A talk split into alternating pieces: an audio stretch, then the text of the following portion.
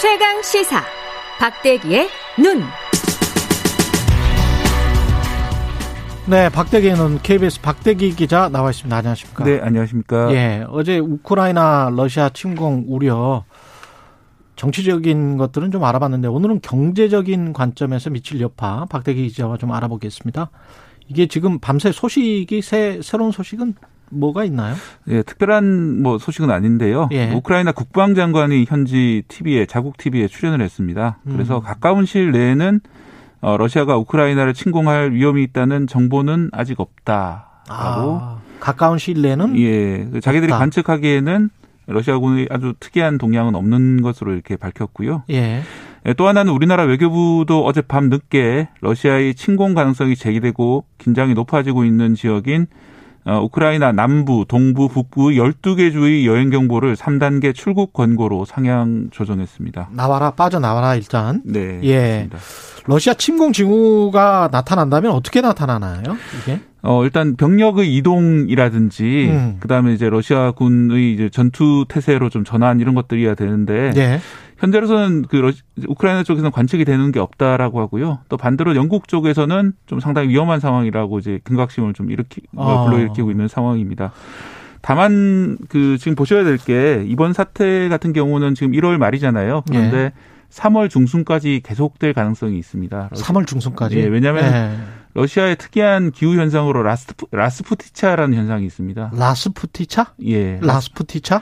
예. 라스푸티차는 이제 비포장 도로가 러- 러시아에 많거든요. 예. 그런데 그게 어, 해빙기라든지 아니면은 음. 장마철이 오면은 흙탕물로 바뀝니다. 흙탕길로 아. 바뀌어가지고 어, 자동차는 물론이요 전차조차도 그 길을 통과를 못하는 그런 현상이 그 벌어지는데 정도로 예. 질퍽질퍽거린다는 거죠? 실제로 나폴레옹이 러시아를 침공했을 때 또 어, 히틀러가 이제 러시아를 침략했을 때도 이 라스푸티차 현상, 현상 때문에 어, 전차라든지 군인들이 돌격을 못해서 예, 침공이 막, 막아졌던 그런 일이 예. 있거든요. 아, 그렇구나. 이번에는 반대로 어, 러시아가 이제 우크라이나를 전차로 침공하려고 하면은 예. 길이 얼어 있는 동안에는 가능한데 길이 음. 녹기 시작하면은 어려워진다는 거죠. 그래서 그럼 지금은 길이 어려 있으니까 지금은 가능하고. 예, 그래서 길이 어는 기간이 1월 중순부터 예. 3월 중순까지입니다. 어. 그렇기 때문에 이번 위기가 3월 중순 이후, 이후라면은 어 전쟁이 좀 물리적으로 어려워지는 그런 상황이 벌-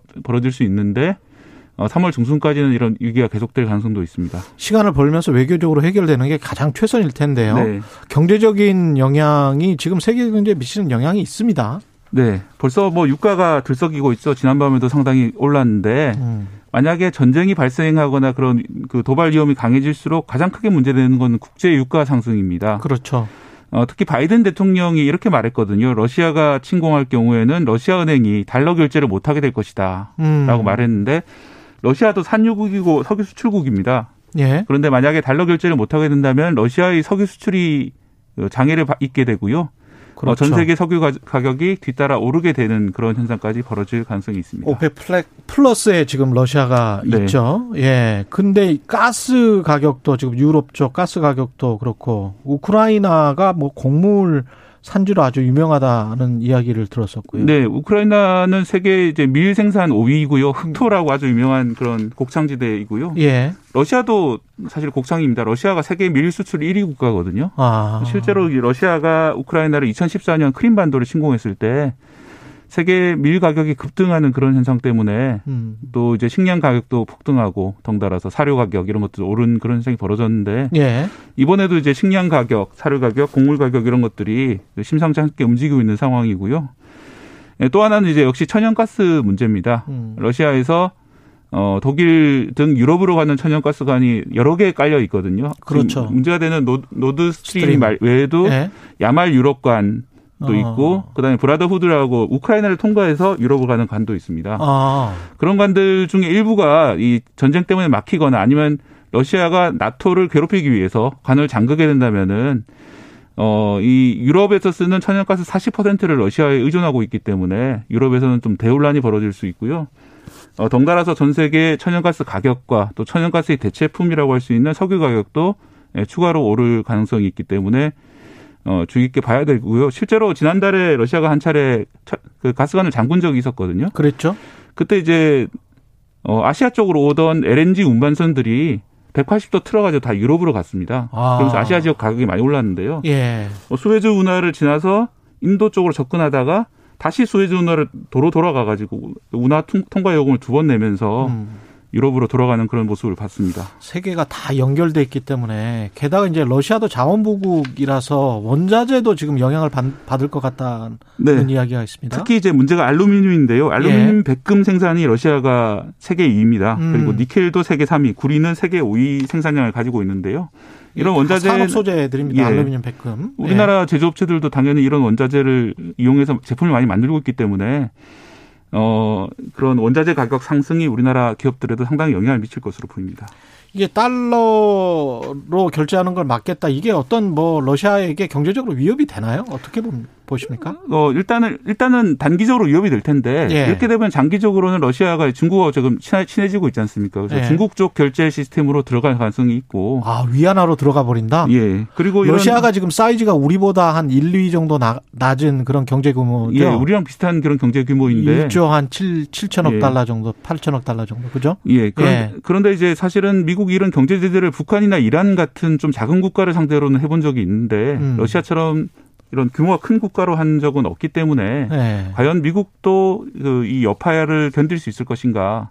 러시아가 중국 쪽 결제 시스템을 들어가는 거라든지 그렇죠. 이런 것들 때문에 실제로 이 경제 제재라는 거 얼마나 효과가 있을까에 대해서 회의론도 미국에서 나오고 있습니다. 오히려 중국과 러시아가 이렇게 가까워져 버리고 화폐 관련해서도 그렇게 결제 시스템을 중국 위안화를 써버리면 미국으로서는 아주 안 좋은 상황인데요. 그렇게 되면 네, 그렇습니다. 예, 그거는 또 막아야 되는데 미국 입장에서는 군사적으로 우크라이나를 방어는 할 수 있습니까? 미국이? 일단 8,500명에 대해서 뭐 일종의 소집령을 내려놓은 상황인데요. 네. 지금 러시아가 배치한 병력이 13만 명입니다. 음. 13만 대 8,500 그러면은 이제 10분의 1이 안 되는 그런 수준이고 현지에 그이 인근 국가에 있는 나토 병력도 5천 명 정도밖에 안 되거든요. 현재로서는 병력상으로는 이 침공을 막기는 상당히 어려운 그런 상황이고 또 특히 미국이 파병을 하는 것이 우크라이나 쪽이 아니라 우크라이나 옆 나라인 폴란드로 파병을 하겠다 이렇게 얘기를 했기 때문에 아, 아직은 명확하게 이렇게 방어를 할 수준으로 미국이 도와줄지는 알 수 없는 상황입니다. 직접적으로 들어가겠다는 이야기도 아니군요. 예, 그렇습니다. 예.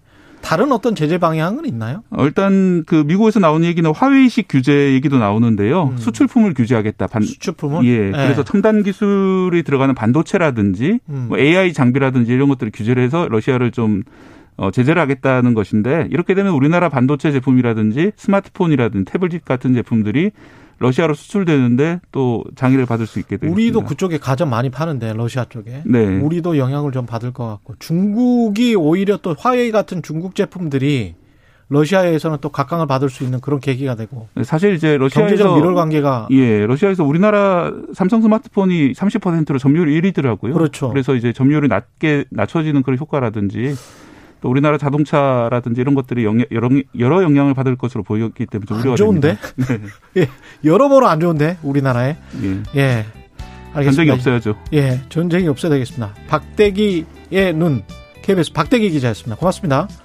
KBS 일라디오 최경영의 최강사 1부는 여기까지고요. 잠시 후 2부에서는 국민의힘 김용남 전 의원, 정의당 강은미 의원 만납니다.